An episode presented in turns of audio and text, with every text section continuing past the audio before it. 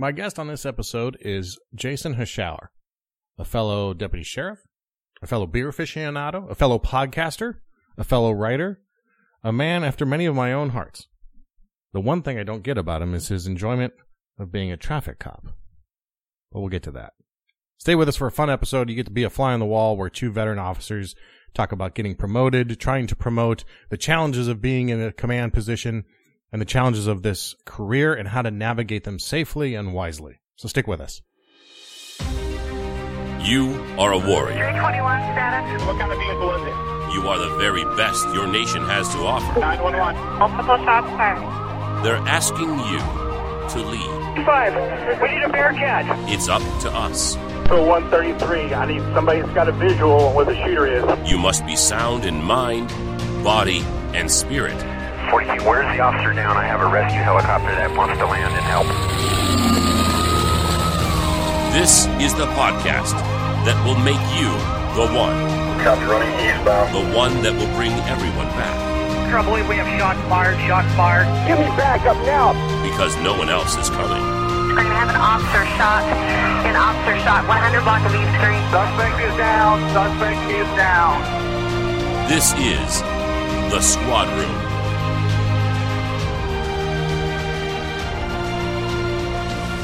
Uh, welcome back, everybody, to another episode of The Squad Room. I'm your host, Garrett Tesla, and this is the podcast. What is wrong with my voice? Excuse me. This is the podcast that helps you navigate the challenging terrain of our demanding careers as law enforcement professionals. I'm an active duty sergeant for a sheriff's office in Southern California, and I'm here to help you learn tactics and strategies for taking care of yourself, your family, and your community. If this is your first time listening to the show, thanks for stopping by to check us out. And I encourage you to do two things. First is if you like this episode today, don't forget to subscribe to the show on the player of your choice. But also, second, go back and check out some of our other amazing guests. We have many of them from Tony Horton, uh, creator of P90X on episode 66, or Scott McGee of the Sisu Way podcast way back on episode 16. Kelly Starrett of MobilityWOD on episode 81, Ryan Michler of Order, Man, Order of Man on episode 67, etc., etc., etc. Man, a lot of good guests on this show. I'm very proud, you can tell. I've also had a lot of coffee this morning, which is appropriate for my guest today, who uh, is a man after my own heart in many ways. We have many of the shared interests. I'll get to him in just a second. But I also want to thank some of the sponsors of today. Not, not plural sponsors, but one sponsor in particular, and that's Proforce. Now, you a couple years ago, I was looking for a new duty gun to replace my aging HK. My agency was taking a long time to close that deal on the department purchases, so I decided to go out and purchase my own Glock G17. I shopped around and found out about Proforce and their really kind of ridiculous prices on firearms and accessories, and then it really everything else that you need to get out on the street. Not just uh, firearms from Glock, but all the major manufacturers: Sig, Smith and Wesson, Ruger, Colt, HK, etc., etc. et cetera, et cetera. All the Safariland stuff, everything. Now, if you're a cop anywhere in Los Angeles, Orange County, or even northern San Diego, you already know about Proforce and the amazing deals they have at their store in, Bre- in Brea. But what you might also think about them is uh, this reputation for a long wait time. Well, that's gone. They have appointment systems now, so getting a firearm is uh, couldn't be faster. Uh, they have uh, the retail location in Orange County and Brea, and also one in Prescott, Arizona. So if you're near either of them, make sure you stop by and see their selection. And what's cool is for people who visit the store, if you go in and tell them the secret password, the squad room, you'll get 20% off a TLR1 pistol light. That's the same pistol light that I use on my P320.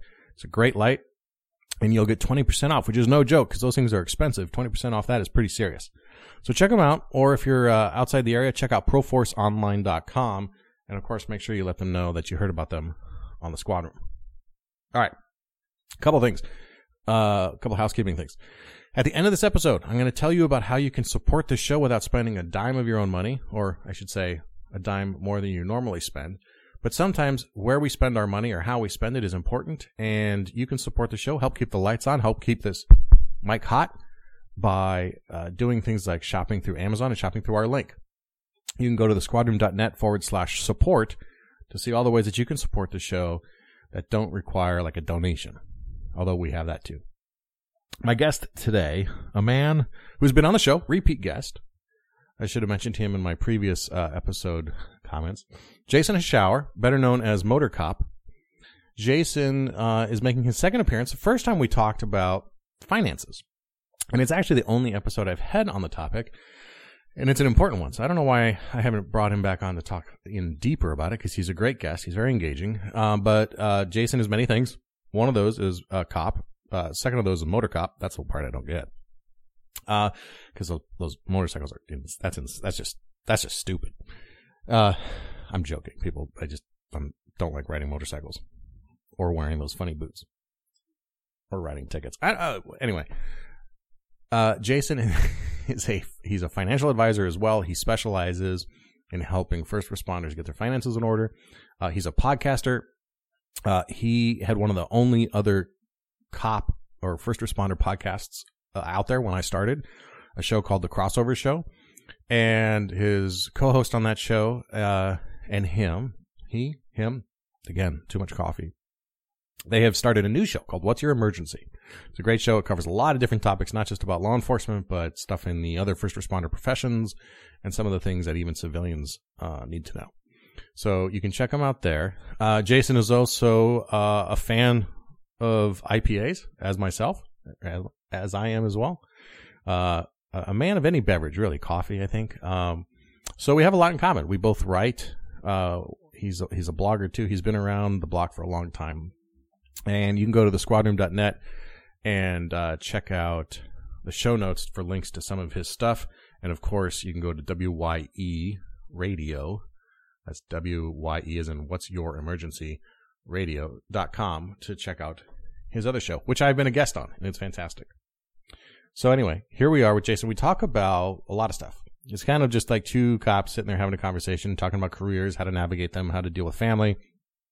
Uh, we talk about beer, uh, the you know the decision to promote, what that's like, and the, what we think needs to be part of that process. Looking at retirement, how to plan those things, etc. So I had a great time talking with him. I always do. He's been a huge supporter of everything we've done here. Uh, so without further ado, here we are with Jason Hoschouer. Jason, welcome back to the show. Well, thank you, sir. It's uh, all the way back to episode 37 when you were on before, uh, under your, uh, I think we actually used your real name, but you know, your, Yeah, might might have. your alias, uh, like, like much like a Superman or a, uh, or, or any other superhero. You're uh, often known to people better as Motor Cop, My moniker. your moniker. Yeah, I just need a cowl.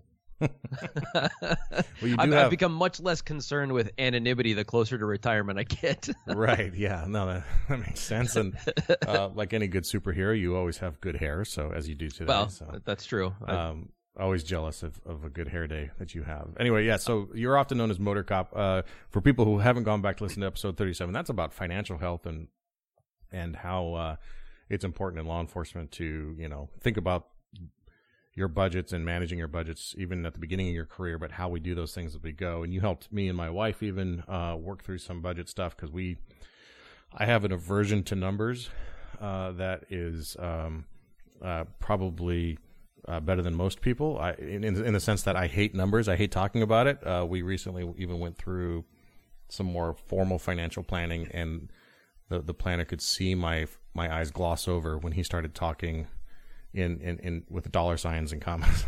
oh yeah, yeah. Tough that- stuff. It can, it's not exciting. so anyway, but that was your expertise on episode 37. But uh, you have many irons and many fires, and True story. Uh, yeah, and um, so people might recognize you also from uh, you are one of the original police podcasts out there with your show, the Crossover Show, uh, which included your uh, your buddy, the Happy Medic, and it was a Yep. I, I, I put two and two together in crossover because it's police and fire. Um, yeah, that a boy. yeah, Good for you. um, but it was one of the first ones out there that I was listening to when I started decided to start the squad room. And uh, anyway, we've we've kept in touch for quite some time. You've always been very helpful, uh, very quick to pick up the phone when I had a question, uh, and so I wanted to have you back on to talk about some of the new stuff that you're doing and some of the um, your new projects. You've got a brand new podcast that uh, we should talk about. Uh, but first off, give everyone a sense of why the moniker, the nickname, the superhero origin story of Motor Cop, where that came from. you know, it started in 2008, which really dates me because I, I had been on the motor for a couple of years. So I started on the, on the bike in 06. And a couple of years into my gig, I just, my attitude was constantly negative because as soon as my boot hits the ground on a car stop, somebody's getting a ticket. I'm going to make somebody mad. There's going to be, you know, much wailing and gnashing of teeth. And, and it was just that constant negativity just Mhm. slamming me that I just had this terrible attitude. And I thought, you know, I got to do something about that. So I figured, ah, I'm going to start a, a journal. I'm going to start an online, what were they called? Uh, uh, web blogs, which blog I think is still one of the stupidest words in the English language. But I came home and started writing. Mhm. And I thought, ah, my, my mom will read it, my dad will read it, maybe the wife, and that's probably going to be it. Well, much to my surprise, after consistent writing for a few weeks, I looked at my stats and I was hitting literally all over the world, and that just freaked me out because I was real nervous. There, there were no rules back in the day. Mhm. There were no rules uh, for pol- no policies. There was, you know, hey, if, if people find out what you're talking about, you're going to get into trouble. Yeah. And I thought, uh oh. And of course, I didn't stop because maybe I'm not the sharpest knife in the drawer. But it was really cathartic for me, and my attitude made a 180 because instead of jamming somebody up on a traffic stop, saying something inappropriate, being rude to them, whatever, I would just think to myself, well, I'm I'm just gonna you know flame you on the internet later, and I'll I'll feel much better. And you'll never know about it because I'm gonna change the stop. I'm gonna change your the sex. Uh, you know, I'd say I'd stop a man instead of a woman or or whatever and it became so therapeutic. And then fast forward a couple of years, I end up bumping into this guy online, the Happy Medic. Long story short, uh, my, he's my best friend now, uh, outside of the wife, of course. And we we tell people we met on the internet, and that's that's literally how this whole stupid thing started. And I was able to take that writing experience and ended up writing for a national police magazine, ended up writing for police1.com and we started a podcast and get to to meet and interact with with folks like you and a, a bunch of other people we've been interviewing. And we start instead of just kind of the shotgun approach to well let's just throw our voices out into the the ether we started with a plan with our new show and have been much more intentional and have seen uh, the fruits of those of those labors really come around. And so let's let's talk about the new show and what you have there. Uh, it's uh, WYE radio, or what's your emergency? Explain that and explain what the uh, the concept is there. So WYE radio it stands for What's Your Emergency, and it the impetus of that was where my buddy Justin got hired on with a different department to be a battalion chief, and he's going through the hiring process, and the, the powers that be over there told him, "Hey, we we've heard your your show." And you should stop it.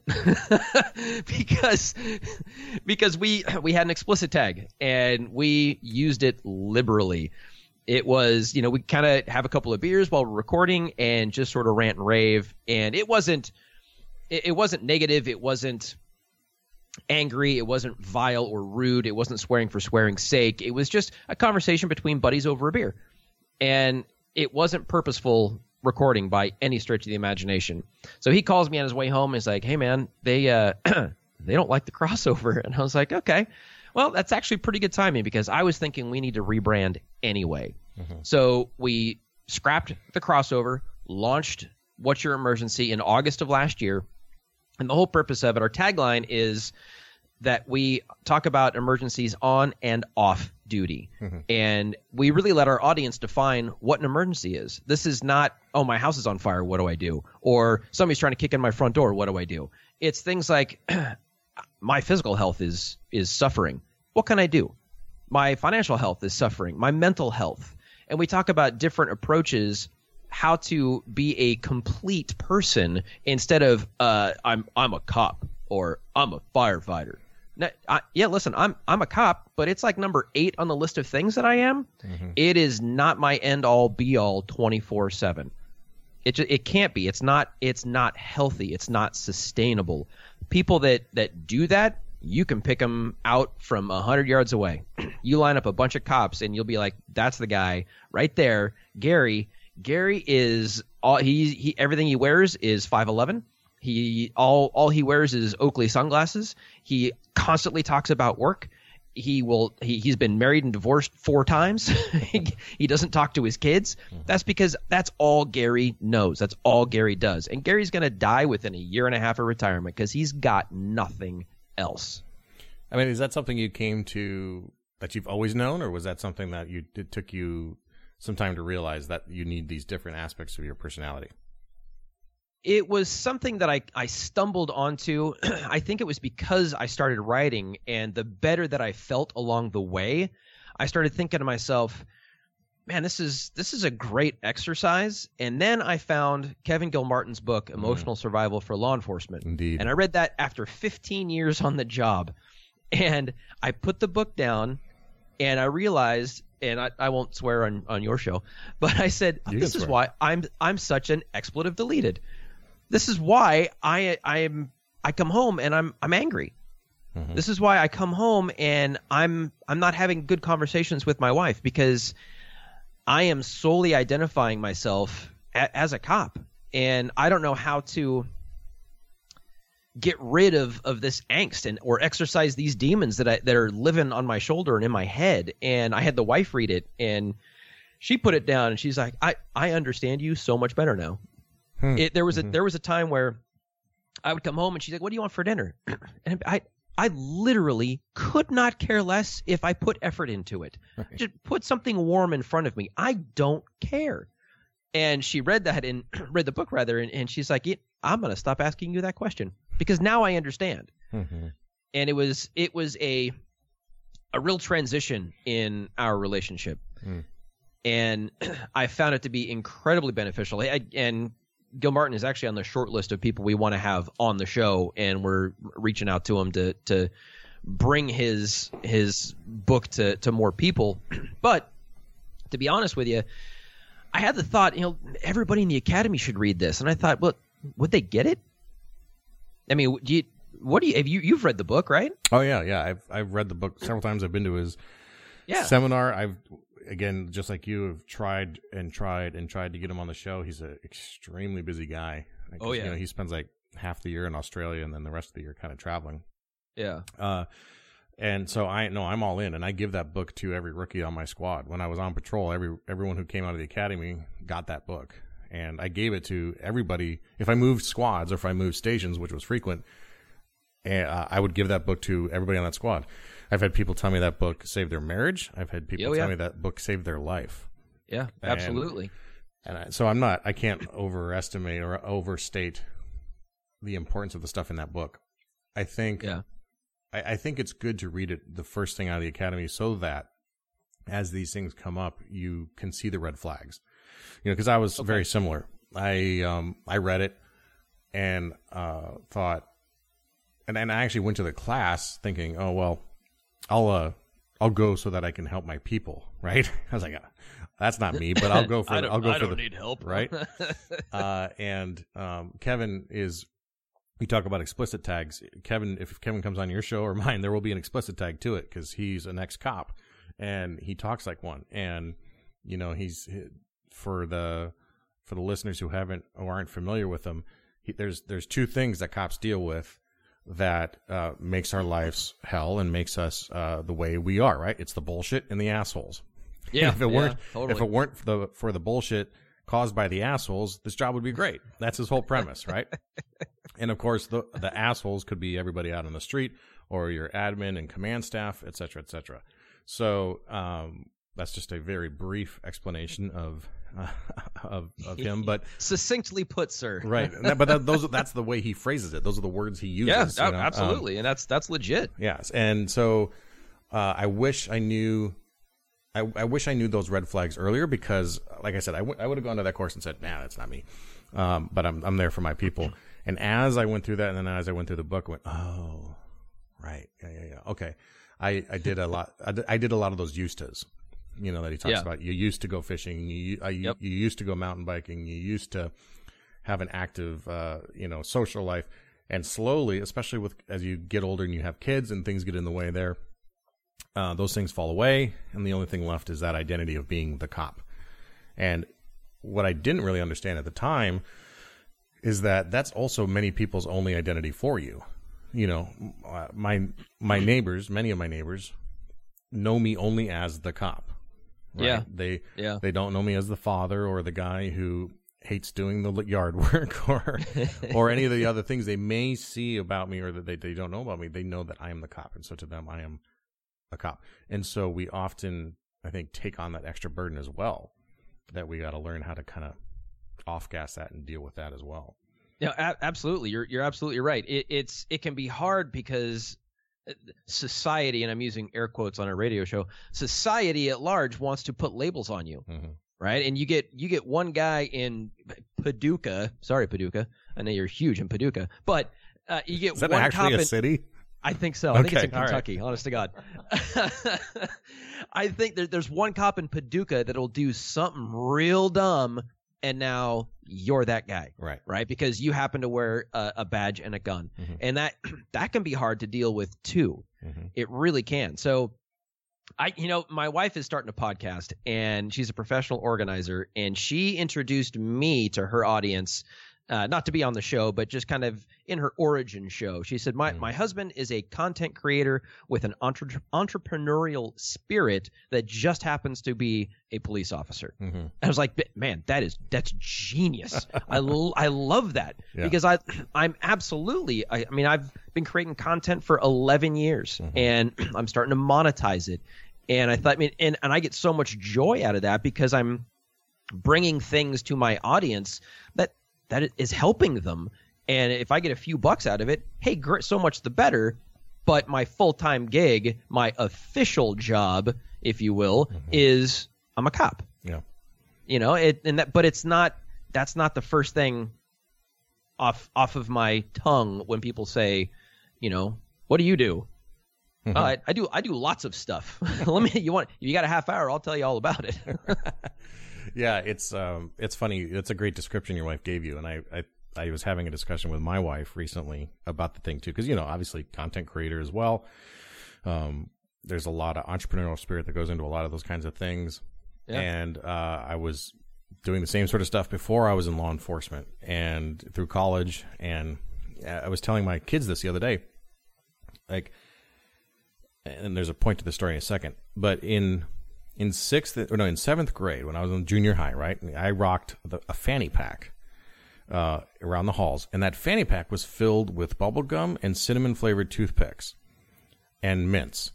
And I i'm getting such an awesome visual right now I just want, i want you to know that you should. You should. It was awesome because me and my buddy Jeff, we went in on partners, and we would sell the gum and the mints and the toothpicks in the halls between classes, right? And we would go down to Walgreens or uh, Rite Aid or CVS, and we'd buy those, you know, like five packs of bubble gum for a dollar, and then we'd resell each pack for like a dollar. So we were making this huge profit, and we were pulling, man, we were pulling as seventh graders, we were pulling like 60 dollars a day. nice And this went on for a long time until the, the school finally squashed it. But we went on for several months just raking in this money. And so I've always had that entrepreneurial burn, I guess. yeah And so the reason I say that is I was telling my kids about this the other day about this, you know, because my daughter wants some things and we're talking about, well, how do you raise the money? And, um, we went, my wife and I went to an event and then I came away from that as I usually do after any event and go, I wonder if I could do something like that, you know? Uh, and, and she just kind of shook her head at me and I was like, look, I can't turn it off. like, like it's just, Yeah. that's how my mind works. I'm constantly thinking about the things, those things, thinking about creating content, trying to give this audience value. And I just can't turn it off. I can't just go play golf. Um, we were at a golf course uh, for Easter brunch recently, and I just looked at that as like a waste of six hours. yeah what am i what am i doing i, I could be creating something right, now right. And so it's just, I think she's finally just shook, shaking her head and given up on realizing that she's not going to be able to get me to turn it off. No, absolutely. But you know, it's funny. The flip side of that is like yesterday, I I intentionally scheduled time in my evening, slat late afternoon after work. A bunch of guys went out for beers after work, so I hung out with them and came home. And I I didn't do anything when I got home. I put on some music, uh, lit a fire in our outdoor fire pit, and just hung out, just to recharge a little bit. I'm still thinking. I'm, ideas are still going through my head.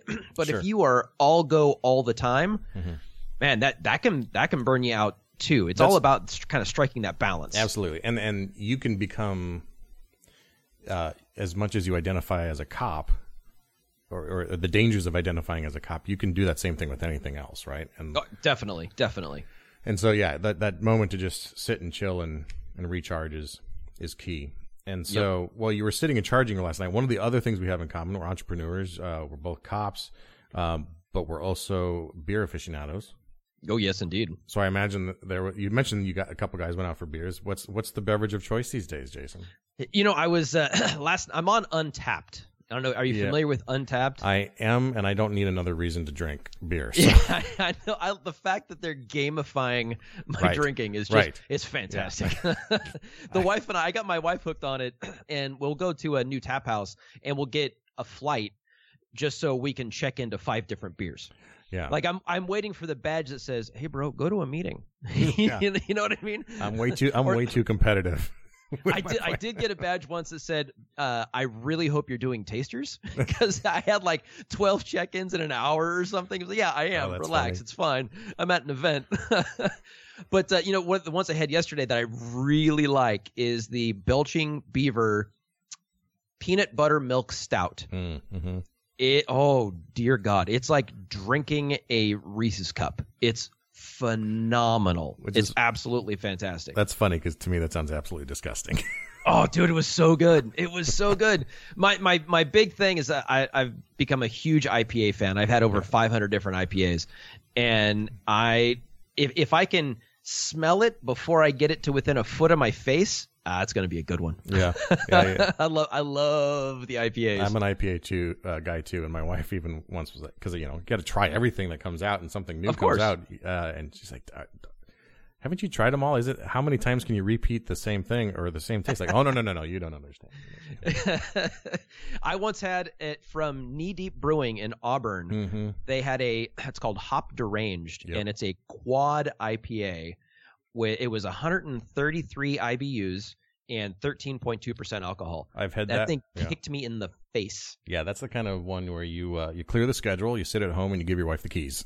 yeah no absolutely it was me uh, the happy medic and the wife and we had a large format and the three of us just split it so it was like five ounces six ounces whatever a piece and you'd have thought we've been drinking since noon. I mean, it was like, holy smokes, this thing is legit, but it was really good. Did you just call a bomber a large format?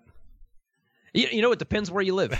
I, I've I've heard bomber as well, but I've also heard up here we Large call it large format. Yeah, You, you Bay Area people, you know. Uh, yeah. Don't get me started, man. T minus how long to retirement? Yeah, I can't wait to get out of here. So, um, you know, that's something uh, that I wanted to talk about too. You, you've mentioned it twice now. Retirement, the big R word. Uh, you're getting a little closer. You're a little closer than I am. Uh, but it's funny to be now on the backside of my time on. Meaning, Yeah. you know, I have I am closer to retirement than I am to the beginning of my career, and seeing when I started how that wasn't even a thought in my ma- my mind. Right, the pension or Oh, the yeah. benefits or none of that stuff was even. I didn't care. I was just glad I was on on and that they gave me a gun and a patrol car to go uh, drive around in, right? And now Absolutely. you start thinking about those things and what are you going to do? And and I mentioned this financial planning meeting earlier, and uh, when we went in there, and the guy was like, "Well, uh, you know, these these numbers assume that Garrett will continue to work until he's 67." like the record change those numbers. Time out. Like, the whole point of this gig is the 50 or 55, you know, whatever you have. But for me, it's 50, the 50, uh, age 50 retirement.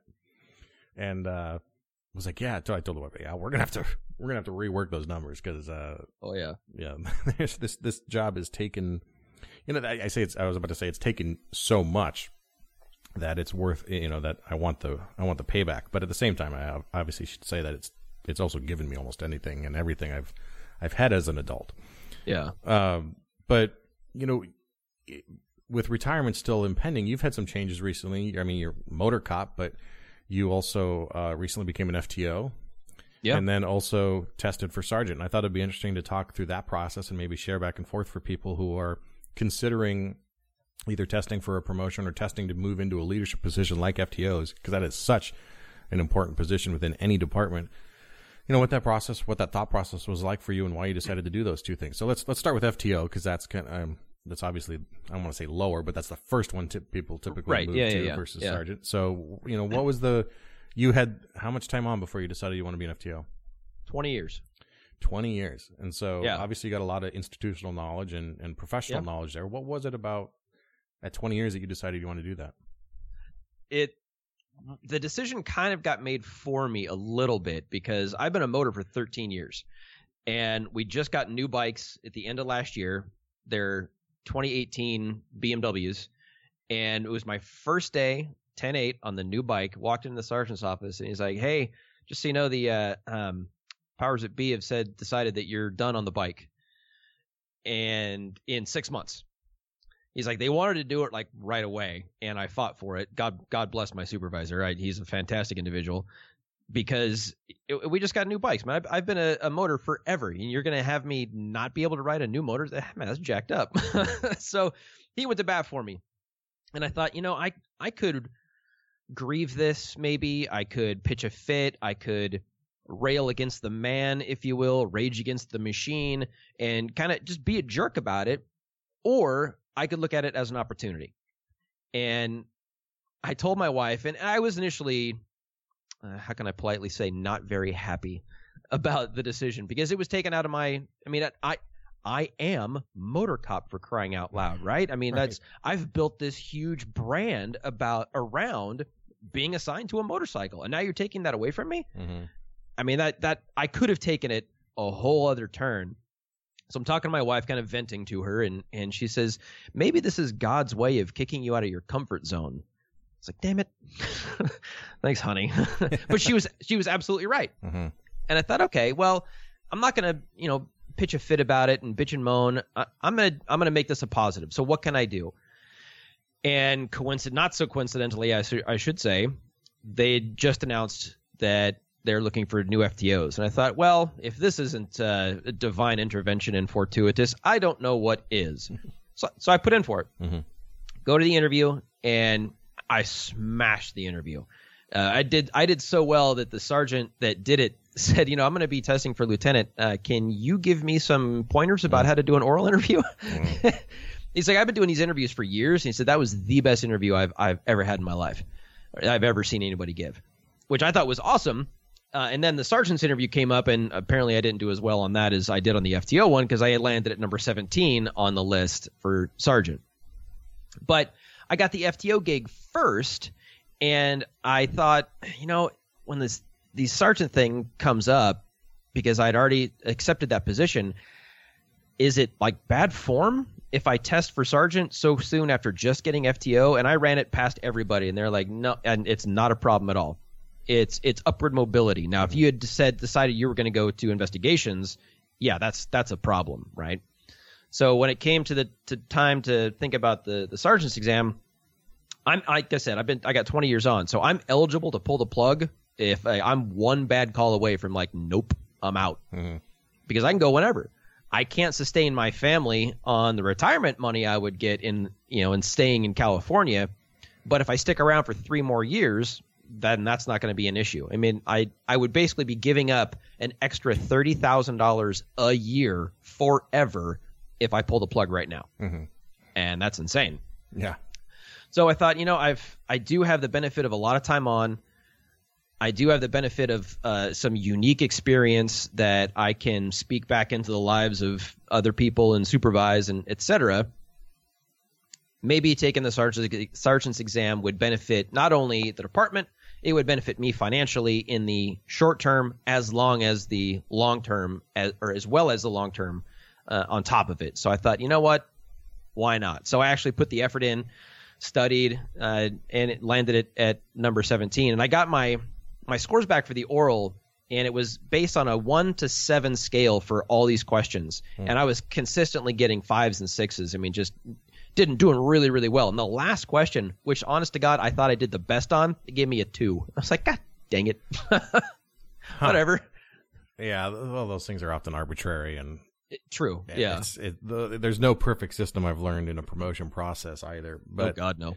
So, um, you know, I, I see this, or I'm curious sometimes when I when I talk to people who, you know, have have um, decided to take on some more ownership in an agency, and um, you know, my own process for that because I tested for sergeant very early, the opposite of you. I tested for sergeant after just a shade over seven years, and um, that was its whole interesting process too, and and and had some, I'd say, constructive criticism brought at me about about testing so early, but it was to me an obvious choice when it came up because I felt like that's where I was called to do, and that's where my skills would be uh, best utilized was in a, a a role leading a small group like that.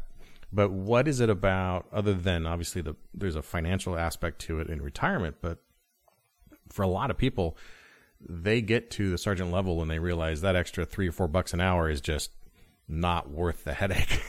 you know? Yeah, I could work a shift of overtime and be and make the same amount of money. right. So there really has to be some sort of internal motivation there. And I'm curious what, what that is for you. When I went through master instructor certification a couple of years ago, so I'm a I'm a post certified master instructor, and I discovered that I really like teaching and I don't suck at it. I've been told it, when I so I rewrote the 40 hour basic collision investigations course for post. And this is for California, just for people. For California, yes. So when I teach and I get the evals afterwards, they are they're like glowing. I mean, have you, have you been to a basic collision investigations course? I assume at some point in your career. I had to actually it was part of my academy, but I haven't done it okay. since then. It's like watching paint dry. I mean, it's it's painfully That- that- boring. That would be giving it a lot more credit than it deserves. Right. Exactly. and I I am very passionate about traffic. I love traffic, right? That's that's literally my gig is traffic stuff. Mm-hmm. And I thought, you know, I have definitely have something to offer there and I am I've been operating in a quasi supervisory role for years mm-hmm. because if people have questions about anything related to the vehicle code or crashes, I'm the guy they come talk to. I have people in, in the agencies I don't work for that call me up to ask me questions because when you come to my class, I give you my cell number and my email and say, You got questions. I mean, if it's three in the morning, it can wait. But if you got questions, you call me and I'll, I'll I'm happy to help. Mm-hmm. So it's that it's that idea of of giving back that I really, really enjoy. And I thought, you know, the FTO thing is a, a one-on-one, which I've enjoyed.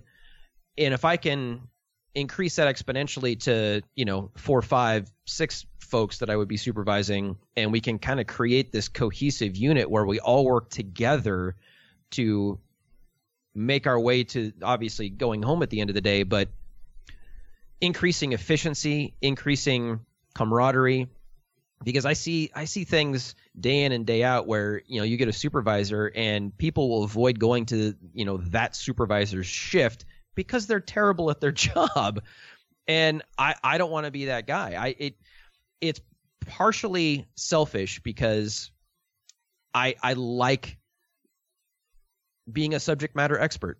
I like talking to other people and and helping them learn. And when when you see in their eyes that moment where they just get it like man i helped them do that. And that's it's it's personally satisfying. And that's that was really part of the motivation because i i love like i said i love teaching and seeing people conceptualize something and get it and run with it. That's a great. Uh, I, I love every bit of that because the guys who I've seen and the girls who I've seen be successful, they come at it as the teacher and and they want to occupy that mentor role. You know, and and I think any one of us who's had any amount of time on, when you are working for someone who approaches the supervisory role as a teacher and mentor versus the managerial and authoritarian, it is Oh, yeah. it is such a different work environment. And we all gravitate to the people who are going to teach us and guide us versus the people who are going to supervise us, right? yeah absolutely The one danger I found, you know, and I struggled with early was was thinking I was taking on that teaching role and being the teacher, but I was being the micromanager at, on accident. And so, uh, a, a piece of advice for anyone who's tr- moving into those positions is you may have expertise and subject matter knowledge that you want to impart to your people, but there is a ch- there's a careful dance you have to do to let them sort of discover it on their own, or just make sure that you are guiding people and not telling them. And um, I was lucky enough to get a kind of a 360 review a couple years ago, and it was one of the things that came up. And they said, you know, a lot of nice things, but they did say he has a tendency to micromanage. And it took me, and I was like, ah, like, oh, How dare you? the M word, like that's the last thing anyone wants to be, right? Nobody wants to be known as a micromanager, and it took a lot of uh, reflection and evaluation, and and uh, and then asking some people, you know, just kind of point blank, to realize that what I thought was well intended and and well meaning and helpful was getting um, taken as you know, being micromanager and being overbearing totally changed how I supervise and how I ask questions and how I let how I guide and teach now. Um, but that's a, that, a word of warning for anyone who is moving into a position like that. You may think you're teaching, make sure you're teaching, not not not just micromanaging. Yeah, one of the things that I've learned through going through master instructor and teaching classes, teaching at the academy, is just because you're the quote instructor you have to leave yourself open to learn as well. Mm-hmm. It's it's a two way street, man. It goes it goes back and forth. That you're going to learn things from the people you supervise all the time if you're willing to be open to it, and Yeah. that's an important quality. Yeah, that was that was one of the things I think I did right was as I mentioned, I came in at seven years on and I went my first squad I went to had uh two guys who are on SWAT, uh, which is not a full time gig for us. It's a it's a collateral. Uh, two SWAT guys, a guy who'd been a detective for like twenty years before he came back out to the street, so he'd seen everything under the sun. Um a guy another guy who'd been on patrol for a long time, so he knew everything and and there was no way I was going to go into that situation and pretend like I knew everything and be right. yeah, yeah, yeah. So it was a good experience because, and I think I navigated that well because I didn't pretend to know everything. And as a result, I empowered that squad. And I tried to do this with any squad I worked with, but uh, empower the squad to take ownership of the things that they were experts in.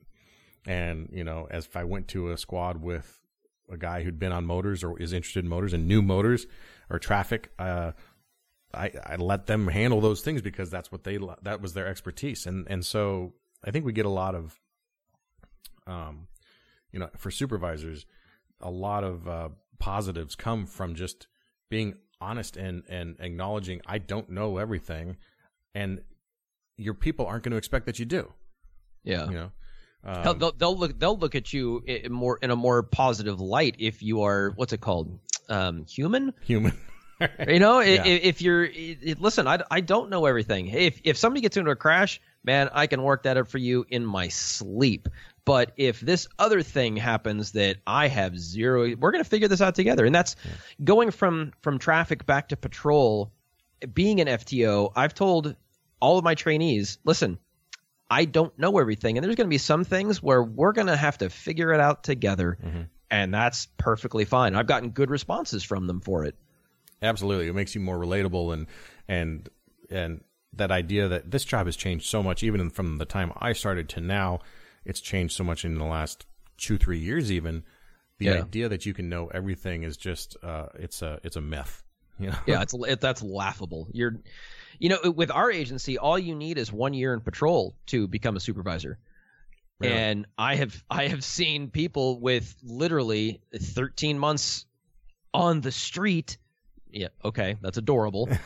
and and become supervisors. And it's like, mm-hmm. holy smokes! I mean, y- maybe you test well, maybe you interview well, but don't come to my crash and tell me how to work it because mm-hmm. that's just it, you and I are going to have issues, right? Right. Right. So it, but I've also seen people that have not had a lot of patrol experience get promoted and just crush it because because they are relatable because they they own the fact that listen I I get that I don't have a lot of experience uh, I'm I'm gonna mold myself into the kind of supervisor I I need your guys' help and your gals' help to make me the kind of supervisor you want to work for.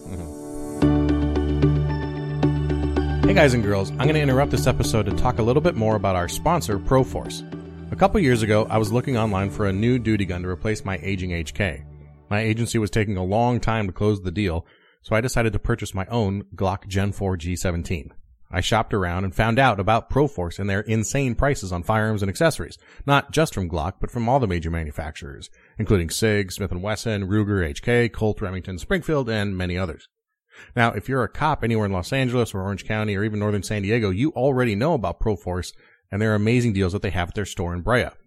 They are only open to first responders, fire, law enforcement, medics, etc., and they are here to serve us. When they reached out to me to talk about working together, I wanted to learn more about them. So I spent a lot of time on the phone with them because though they're known for their great customer service, I just wanted to make sure they were a right fit for this uh, for the show. Well, Proforce has two retail locations, Orange County, California, and Prescott, Arizona. So if you're near either, make sure you stop in and see their selection. They've gotten rid of those two to three hour wait times that they kind of became famous for, and they've instituted an appointment system that makes your purchase so much faster. And they've got everything you want to go with your brand new gun. Holsters, lights, sights, ammo, and more. Check out their newest deals at proforceonline.com. And in fact, if you go into the store in Brea, Brea in Orange County, and tell the clerk you heard this ad, you'll get 20% off a Streamlight TLR1 pistol light. I use the TLR1 myself and it's an awesome light, so get 20% off yours in store. Just tell the sales associate the secret password, the Squad Room. All right, back to the episode.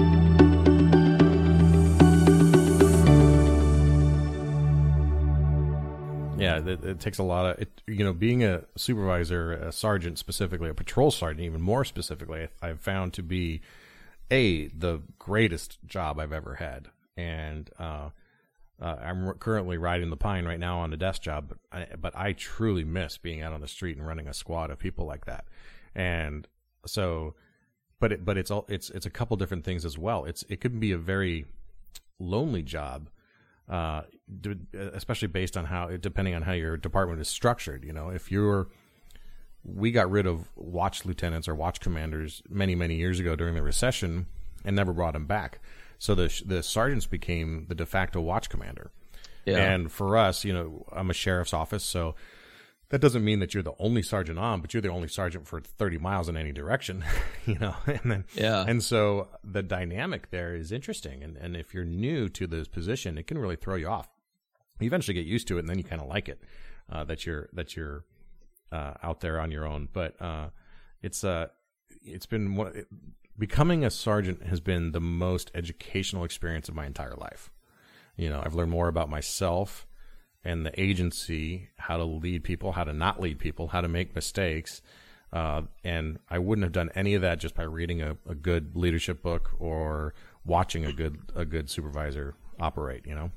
Yeah, absolutely. It, it takes it takes a lot to know that you're going to make mistakes and learn from them. It's it's expected and you know as long as nobody dies at your hand in a remarkably inappropriate way uh, you can chill out you're gonna make mistakes as long as they are not fatal ones that that's just called living man you're and that extends beyond the the badge and the gun that that mm-hmm. applies to your whole life i mean I look back at things that I thought were going to be the end all be all. Like I completely screwed the pooch on this one. Nobody's going to speak to me again. And you know, when I screw up something now, I'm like, okay, this is going to suck for a little while, but at the end of the day, in 6 months, I'm not going to remember this happened. Yeah. Yeah. You got to let it go. You got to let it go, but you also but you just touched on something I think is important because we're often trained like, you know, we go through the academy and the, there's an expectation that we at least present to the public that we have all the answers and we know everything. And without a doubt, you need to listen to what we say because we're the authority on everything. And obviously yeah. that's not true, but that's encouraged in us to present that. And then there is an expectation as you go through call to call to call that you have an answer. And people look to you. And we talked about my neighbors. They come to my door asking for question and, and they want an answer. You are a resource that they expect an answer from and people expect direction. And then you become a supervisor. Now you got four other cops who are expected to have the answers looking for to you for the answer. And it's easy to get into some sort of a self-fulfilling prophecy of expecting that you you are supposed to have all the answers, you know. And so uh, another thing I found is you're absolutely right. When you you're going to make mistakes, it's totally acceptable. People expect it. What they expect you to do though is to own it. Absolutely. And if you go about making a mistake and then pretending it didn't happen, everyone's going to see right through that. and then your authenticity and, and your value is really going to decrease. But if you make a mistake and you own it, you raise your hand and say, "Here's what I did wrong," and you start with yourself, of course, first. Uh, in any of these situations, then you get a lot of leeway, and people breathe a sigh of relief and go, like you said, "Oh, he is human." Okay, and then it creates an environment where people can make mistakes. Now, f- failure or or or just being lackadaisical, that's different. But you need to create an environment where people can make a mistake and then feel like they can come to you. And the f- first way to do that is to own your own. No, definitely. I, I remember there was a stop I did years ago, probably about 10 years ago. And this lady was just being a right pain, man. She would not go with the program. And she's out of her car. And I told her, ma'am, you need to get back in your car. You can't tell me what to do. And I said, and as soon as I said it, I'm like, ah, this is, this is not going to work out well for me. I said, ma'am, that's some, that's one of the fun things about my job. I absolutely can tell you what to do. Now go sit in your car. And the look on her face was like, oh, how dare you? And I thought, well, here comes a complaint. And I immediately said, ma'am, I'm sorry, that was unprofessional. Doesn't change the fact that I need you in your vehicle. And she did. And I went from that stop to the chief's office and like, yeah, uh, I stepped on my Johnson. Here's what happened. Uh, blah, blah, blah. And he's like, okay, don't do that again. Awesome. She came in to complain, but I had gotten in ahead of the bus and waved it down and not a big deal. I, I didn't even take any paper for it. Mm-hmm. And I think a, the main reason that that happened the way it did was because I immediately took action to rectify it, take responsibility, and said, you know, I, I, I made a mistake. I'm not going to make mm-hmm. this particular mistake again. I'll find new and exciting ways to make other mistakes. Right. I'm going to keep you on your toes, Chief. And mm-hmm. he's like, ah, dang it, I know you will. but I don't make the same mistake twice. Right. You know, that's what you really have to be able to do is, like you said, own it and then don't do it again. Find something else to screw up. Yeah. There's plenty to screw up, believe me. Oh gosh, yes. I've, I've I've made similar comments come out of my mouth and go, well, that's gonna hurt. Yep, yep. but sometimes at the same time, sometimes you're like, nah, it was worth it. so I, I, I'll suck that paper. That's fine. Yeah, I, yeah. I feel better now. I once, I once had a guy. I don't do a whole lot of traffic because you know I work for the sheriff's department and I'm not in the Square. motor unit, and uh, and so but because we have CHP handles most of our traffic in our area. But anyway, I, I did I did a, I did a car stop once back in the day. Um, but you made me think of this. Um, guy's all over the road. He's, he's cutting people off. He, he- he's just driving like a jerk and um, peeling out at the stop lights. And it's taking me a little bit to catch up to him. I finally pull him over and I ask him for his receipt. And he looks confused. As a motor cop, you probably know where this is going. and so I ask him for his driver's license, proof of registration, uh, his insurance, and his receipt. And he goes, okay, sure. Wait, what? What was the last one? I get your receipt. And my receipt for what? Your receipt for the road. He kind of looks at me weird. I'm like, well, you're driving like you own it, so I'm assuming you have proof of purchase. that is that is awesome. That is awesome. I, I once uh, I was on a traffic stop once, and uh, I'm off the bike, writing the ticket, and the lady just decides to back up, backs up, hits my bike, knocks it over, and so I of course got to call the supervisor. He comes out, and I say, "Hey, Sarge, listen, um, I will absolutely sign a phase if you let me tell this lady what I think." And he was like, "No, get on the bike and get out of here." I'm like, "Dang it!" I was gonna. I had a litany of things I wanted to tell this lady. I I ended up not, which is probably the the better idea. Probably the best for the best. Yeah, yeah. and I think that was pre-blog, so I didn't even get the joy of uh, of writing about it and sharing it with the internets. Yeah. yeah. Right. Uh, we've all had plenty of those. Someone tells you something ridiculous, or you just know they're lying to you, and it's just you're having a you're having a rough day already, and it's it's easy to just let that one rip. And I yeah, I've I've, Yeah, I've, pro- I've probably let more good ones let let them go than I have held them back in my day. You know, and then you you finally get to a point in your career where you're like, yeah, I gotta I gotta stop doing that. yeah, I, I gotta I gotta dial that back. Discretion is definitely the better part of valor sometimes. Yeah, and it's funny too to me how different agencies approach it, you know, and it seems here in Southern California and interacting with other sheriff's agencies versus municipal agencies that there's a big difference in what gets tolerated from a sheriff's department in terms of Oh yeah, in terms of our tol- what gets tolerated from the public. I mean, what the public accepts as acceptable from a sheriff's department versus a municipal department. Uh, with my with the agencies that butt that butt up right against me, it's like night and day. what they expect from their police department versus what they expect from their sheriff's department. It's kind of interesting.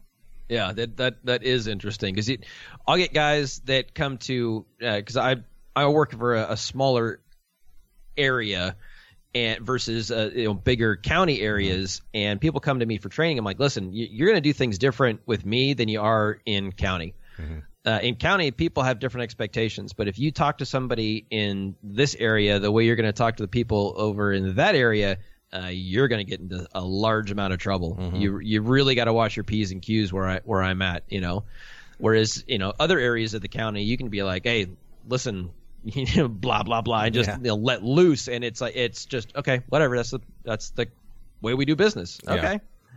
Yeah, yeah it's funny. Uh, another story I think of. You know, we have this. We have a large uh, municipal jurisdiction in our area, and one day our gang cops are in in the city. You know, again we're county, but we can kind of go anywhere and. They're working in the city, and they run. At the time, they were running a black Crown Vic, right? No markings on it or anything like that. Still screamed cop car, uh, and of course, most agencies had the black Crown Vic, but no markings to note that it was sheriffs versus the PD. And so these guys are at a light, and the way it was told to me, they're at a light, and this guy sees him, and he starts MFing them up and down, throwing them the middle finger, screaming the most horrific, nasty things at them in the middle of traffic. People are looking and watching, waiting for the reaction, and they decide, okay, we're going to go talk to this guy because he clearly is, you know, waving us down because he wants some attention. Yeah, he needs assistance. And he, he so they they throw the car off to the curb and they hop out and then he sees the tan and green of the sheriff's department and he's expecting the blue of the local municipal department. And the guy apologizes puts his hand his, hands up and walks away and says i'm sorry i'm sorry. And he just it's like never mind. Wrong, wrong agency. My wrong bad. wrong agency. Uh, that's not to encourage anybody to do no no god that's never a good idea. It's just funny. And then um, of course i hear stories from la county every once in a while that are just pretty darn funny with how LA operates uh, versus some of the other municipalities there. Anyway, we are getting way off topic, uh, but I always like telling stories, and I always like hearing stories. Oh, definitely. so it's like being on the crossover show. Yeah, right. Uh, Woo! Right hand turn. yeah, right. So bring it back a little bit. You're, uh, you know, WYE Radio. That's the new podcast. Yep. Um, uh, it covers all of the emergency disciplines and off-duty civilian stuff. Uh, and then we talked about this is something I'm I'm working on hard right now, but you know, we we also so we both got a we're very similar. We like beer. We, are in California. Yeah. Yeah. Uh, we we uh, um, we both have the uh, podcast and, yep. and, and these side hustles going on, and um, you know you uh, you have a lot of you're pretty squared away in how you you approach things, and I think a lot of us have a side hustle, whatever you want to call it, off duty job or something like that. What are the some some of the things you've done or you've used that have helped you um, not lose your freaking mind with everything that you've got going on? You know, you write, you got the podcast, you've got the blog, right? Got, what do you do? You know, it. I recently discovered a, a really cool uh, journal. It's called the Best Self Journal, yes, and yeah. The, spoiler alert: I I became an affiliate for them because I believe in their product so much the first quarter of this year, I set three goals. Uh, one was to increase my affiliate income uh, by $1,000 a month. The other was to get my brown belt in Kung Fu. And the third was to read three leadership books because a quarter is three months. So one leadership book a month. Well, I got my brown belt within five weeks.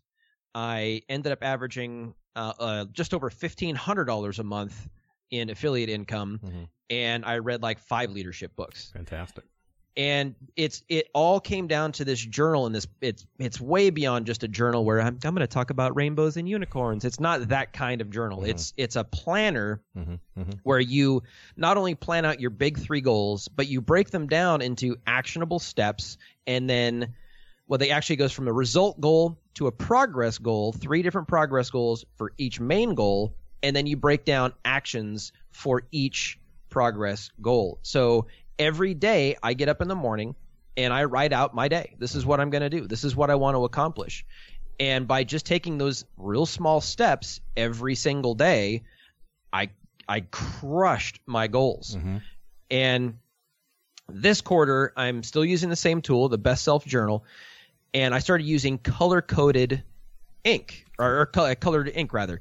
So like my one of my goals is to complete the backyard renovation. So I use brown for that because I figured dirt. Okay, it's brown, sure. And then the affiliate one, I want to raise my affiliate income to two thousand dollars a month. And right now I'm sitting at twenty eight hundred. And I use green for that because you know money. And then blue, yeah, for law enforcement, why not? Uh, to increase the downloads for What's Your Emergency podcast.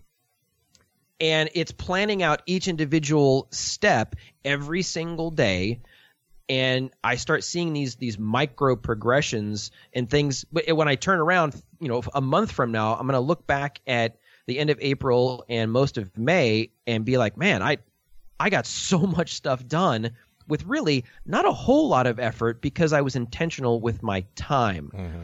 And that's really what the the best self journal is has helped me do is be intentional because the cool thing about using the different colors is I can look back at my days at a glance or my weeks at a glance and just look at the colors mm-hmm. and be like, man, I I really hyper focused on the podcast for like two weeks. I need to double down on you know the back. I've, I've ignored the backyard for for two weeks, and it's getting into you know nice weather. I want to be able to take advantage of my backyard, but if I'm not being intentional in getting those things done, that's where the, the colors come in because I can just look at it and be like, oh, okay, now I know what I'm going to do this weekend is I'm going to you know finish pulling weeds or mm. whatever I'm going to do, mm-hmm. and it's just it's been incredibly helpful. I've been a fan of a guy named Hal Elrod for a long time. He wrote The Miracle Morning. Uh, met him on Pat Flynn's podcast, The Smart Passive Income. I have followed Pat Flynn for years. And when he has somebody on a show that kind of speaks into my life, I pay attention. And Hal talks about getting up intentionally early before you have to get up. So I work at 6 a.m. And where I live, it takes me 20 minutes to get to work. So I could literally roll out of bed at about quarter after five, eh, you know, shower, shave, throw something down my throat, grab a cup of coffee, and I'm out the door. I get up at 10 after four every every workday on purpose to spend an hour on myself. That puts me in a mindset of really being ahead of the game. Because when I go to work, hey, I've, I've already planned my day out. I've already done, you know, meditation or journaling, or uh, I do I read a devotional every morning. I spend time on things that bring me joy, that center me, that give me the ability to go out and do what I need to do work wise instead of the alarm goes off, time to hit the ground running and just go. It changed everything. And I've I've built on those little those little habits, uh, atomic habits, like James uh, James James Clear's book Atomic Habits. He talks about these just these little changes. Tony Tony Robbins talks about the concept of kaizen, the it just uh, continued improvement, one percent better every day. You can do one percent. I'm not asking you to do a thousand push-ups right now. I'm asking you to, to do one, and then tomorrow do two, just one percent better every single day, and that's that has helped keep me really focused and balanced, uh, uh, happy at work, happy at home. Just being intentional with my time has has made all the difference. Yeah, I think too, because I use the best self journal as well, and um, I went back to it after using a couple different things and trying different things, and um, I found that when I was on night shift, I the best self wasn't the best. wasn't the best. That doesn't make sense. um, wasn't uh, as as easy to use, but um, uh, with being uh, kind of regular hours right now, it's definitely the best journal I've found for staying consistent and, and, and putting those things on paper. And even if you don't have a side hustle like we're talking about here, and you just are going to work and you've got a family and you've got kids and you've got, you know, little league practice or whatever, putting those things down and then filling in the gaps with the things that you know you need to accomplish, like the backyard or like getting your budget squared away or getting to the gym or, you know, meal prepping or eating better. Those things they don't just come out of thin air and they don't just get produced out of thin air. You really have to Yep. be intentional about them and writing them down in a journal of, of some sort. Because anytime I'm consistent with a journal, I always get more stuff done. Absolutely. always feel better. And that, that same, the, the Hal Elrod book, Miracle Morning, that's a great book. And, um, uh, in the, in my streaks where I'm good at getting up early and having time to myself, man, I, I kill those days. yeah, absolutely. Um, so yeah, it's those those are great things. You know, I'm I'm curious. You mentioned meditation. Is it something consistent you do, or something you dabble in? Uh, and what do you use if you, or do you just do it by yourself? I was much more consistent uh, a few years ago. I've in, in the mornings now. I've really been focusing on on the best self and creating my day and looking back at my big goals and what can I do today. So I'm it's not traditional meditation, but I'm really I, I think of meditation as focusing. You're Mm-hmm. focusing on something. And when I think of what I'm focusing on in the mornings, it's my time. I'm kind of meditating on my time. When I was doing traditional meditation, I love the 10% happier uh, app. I've read both of Dan Harris's books. I, I think he's awesome. Uh, I actually listened to one of them, uh, and he reads his own book, and he's he's got such a great voice that listening to it was a pleasure. He does. Yeah, he really does. Uh, so I, I really liked the 10% happier. I've done Headspace. I've also done Calm. Calm is really good for the kids. Uh, we do sleep stories, and they absolutely love it. Yeah, yeah. We use It's- it with our son too. Oh, he, the, yeah, both all my girls have been just really, really enjoyed it, and it helps them get to sleep faster. It's Yeah, you know the meditation thing. I think um, I because I, I've tried and I try and I try and I try and I just never stick with it. But the journaling I get a lot of value out of, and I kind of came to the realization that okay, I there's certainly value in meditation. There's no argument there. But Oh, for agreed. me, um, getting that journal squared away and getting my day planned gives me uh, much of that same um, uh, return, and and and then because because I'm all over the place and I'm scattered. I'm, I got a million thoughts going through my head at any time. When I plan that day and when I when I know the day what the day is going to look like, and I there will be hiccups, but when I know the days what the day Oh, is yeah. going to look like, I am so much more calm because I know what's coming. Yeah, one one of the big things I've learned is being flexible. I can plan out my perfect day, and I've probably hit a perfect day since the beginning of, or actually, I started this January 21st. I probably hit a perfect day like twice it, from Yeah. then to now. And when they happen, hey, they're awesome. But learning how to be flexible and understanding that life's going to happen, you're going to have to adjust some things. That was a key lesson for me. One of the things that I think it's really, really important to bring up, though, is all these things you're scheduling, they don't have to be tedious to do lists. Right. I put like on my schedule today at 11 o'clock, I have a dobro lesson. I, I am intentional about something that brings me joy. Playing music brings me joy. So I plan in music practice to either play my banjo or play the dobro. And it just, it chills me in a way that other things don't. But if I don't purposefully plan that time, it ain't going to get done. Yeah, that's a, that's absolutely right, and and that's- absolutely right. It's just one of those ustas that we go back to when we talk Yes, about Kevin exactly. Gilmartin, right? And Yep. if you don't, if you're not intentional about planning those things and giving yourself some time and permission, you got to give yourself permission to do those things. They won't get done, and then all of a sudden you're the guy who used to play the what is it, the The do, it's a uh, the resonator guitar, the the dobro. dobro. Yeah, it's the one you play flat. Oh, okay, all right, I got Kind you. similar to lap steel, but uh, it looks like a regular guitar. I got you. Okay, I know what you're talking about. Yeah. Um, so you got your without giving yourself the time and the permission to do that, you be, it becomes one of those used as you used to do. Yep. Yep, or it becomes a thing that you'll never do. Yeah. You know, I um, it's funny you're talking about that because my goal for this year was to start learning how to play the drums, which my wife is super excited about. Yeah.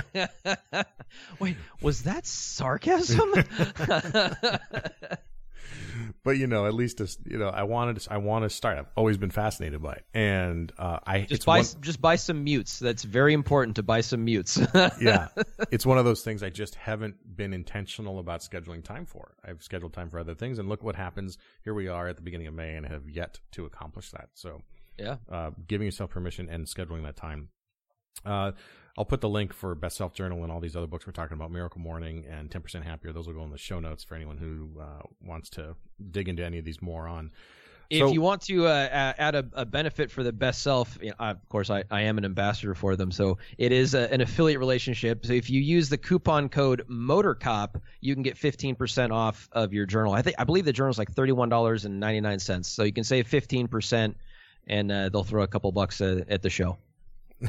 All right, we're we're ambassadors too, actually. Um, Oh, are you? Oh, well, we're gonna go mind. yours because I haven't announced mine yet. So what is it again for everybody? Uh, the coupon code is simply Motor Cop, all one word. Easy enough. Uh, and what's next for WYE, the podcast? we uh we're actually we've got a slew of interviews we're actually doing really well after going through uh, pat flynn's amped up uh, podcasting course i took his power up podcasting course uh, last year in preparation for launching wye and going through his kind of advanced course that that you've taken as well i'm starting to implement some some of those strategies and we actually have enough shows in the can after recording tomorrow that will be set through about mid June, which is very unusual for us. Usually, you know, Justin comes over and what do you want to talk about? I don't know. Let's just let's do something.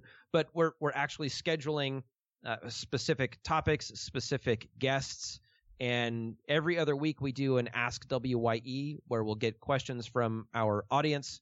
They go to SpeakPipe uh, or on our website wyeradio.com and they can just click a little button leave us a little note and we can answer their question on the show. It can be about police, fire, EMS related stuff, or it can be like, you know, hey, I, I know you guys uh, talk about working out. What's your favorite workout strategy? And we can riff on that for 10, 15 minutes and it's on to the next show. Yeah. And so, where can people find you? Find information on the show? Find you on social media, etc. If you just Google Motor Cop, you will find me. it it still blows my mind that I come up number one on the Google when you search the the term Motor Cop. But I have I'm going to be re kind of uh, rebooting my website, themotorcopmindset.com, and of course you can find me over at wyeradio.com. You can listen to What's Your Emergency on your your chosen podcast uh, host of choice. I highly recommend. Is it episode two uh, with that fantastic guest of yours? Uh, Uh, no, you were uh, episode three. th- well, yeah, no, yeah. If you want to go with Mike the cop, No, yeah, no, it's no. episode two. He was episode okay. two. He was all right. he was all right. He was all right. all He was all right. Now you were uh, you were number three, three, and right, actually, right, uh, your one of your your episode is also on my YouTube channel as well. So if, if you go to YouTube and and search the Motor Cop Mindset, you can see your your glorious uh, visage. My is my my visage is showing. Your visage is showing. Yeah, I had to have a special tag on that episode. Uh, Jason, thanks for hanging out. WYE Radio, that's the new podcast. Uh, everyone, uh, check it out. J- uh, Jason is good people's, as we say, uh, good human being, and uh, on a mission to help other law enforcement officers uh, get better and navigate this career just like we are here at the Squad Room. So, Jason, thanks for hanging out today.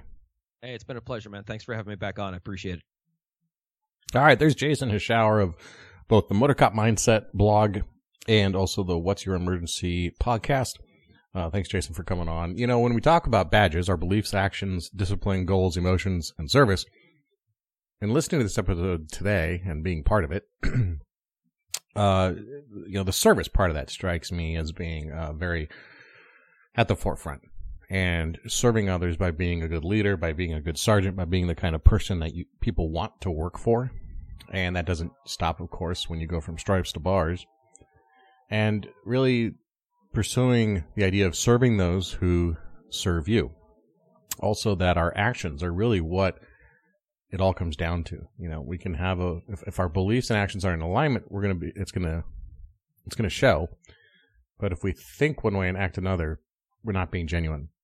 So how do we align our beliefs and our actions together all the way down that list? And, uh, and, and Jason's certainly someone who's walking the walk when it comes to that. If you like what you heard today, please support the show by sharing this episode with somebody you care about or you think that needs to hear it. You can go to the squadroom.net and just share this episode directly from the website. And, uh, here's a couple ways, uh, that you can help support the show. I often get asked how a listener can help support the show above and beyond just leaving a review on the podcast player of your choice. We do have sponsors on occasion, but it costs a good deal of money to keep the show up and running and to maintain equipment and some travel, etc., etc. Well, so there's several ways that you can help. They're all known as affiliate relationships. So everything I mentioned here, we get a percentage of whatever it is you spend. The best, fastest, and easiest one is to Amazon. Everybody shops on Amazon. I got my Prime account. But if you shop on Amazon, go first to our website, thesquadroom.net forward slash Amazon, and use the link there to put to get to Amazon. When you do that, Amazon tracks that you came to their website through us, And then we get a portion of whatever you spend, a small percentage. It Can be, it doesn't have to be on cop stuff. It can be on anything, bed mattresses to dish detergent to blue jeans, whatever. And they give us a, uh consideration in response for that. If you do that every time you shop on Amazon, that will really help support the show. There's also a couple other ways that you can help. Uh, Onnit, for one, O-N-N-I-T dot com. They are a health and fitness online store, a juggernaut dedicated to what they're, they call total human optimization. I use their Alpha Brain nootropics a lot. I got some of their kettlebells. They've got a great wide variety of stuff. If you listen to Joe Rogan uh, or Andy Stumpf or any of those guys, you hear them talk about Onnit. Well, you can uh, save 10% using the code SQUADROOM when you go to onnit.com to buy any of their supplements or anything like that. Use that coupon code SQUADROOM or go to onnit.com forward slash squadroom. That's O-N-N-I-T dot com forward slash squadroom. And you get 10% off of any Onnit product that you purchase. And like I said, that is also an affiliate relationship with us. They give us a little consideration for the fact that you bought through us. Also, uh, great people over at Hardhead Veterans, uh, the tactical helmets. a lot of people are buying Hardhead Veterans these days. My department is is quickly catching on to how quality, uh, the high quality of the helmet that they've made, and the price that they sell them at. I've had one for several years, uh, probably about eighteen months now, and I absolutely love it. And if you use the coupon code SQUADROOM, you get twenty dollars off of your helmet from hardheadveterans.com. You could also get a free Audible trial and a free ebook through audibletrial.com forward slash the squad room. Sign up through that. Just using an email address, you get a free online book or a free ebook and a free uh, month trial.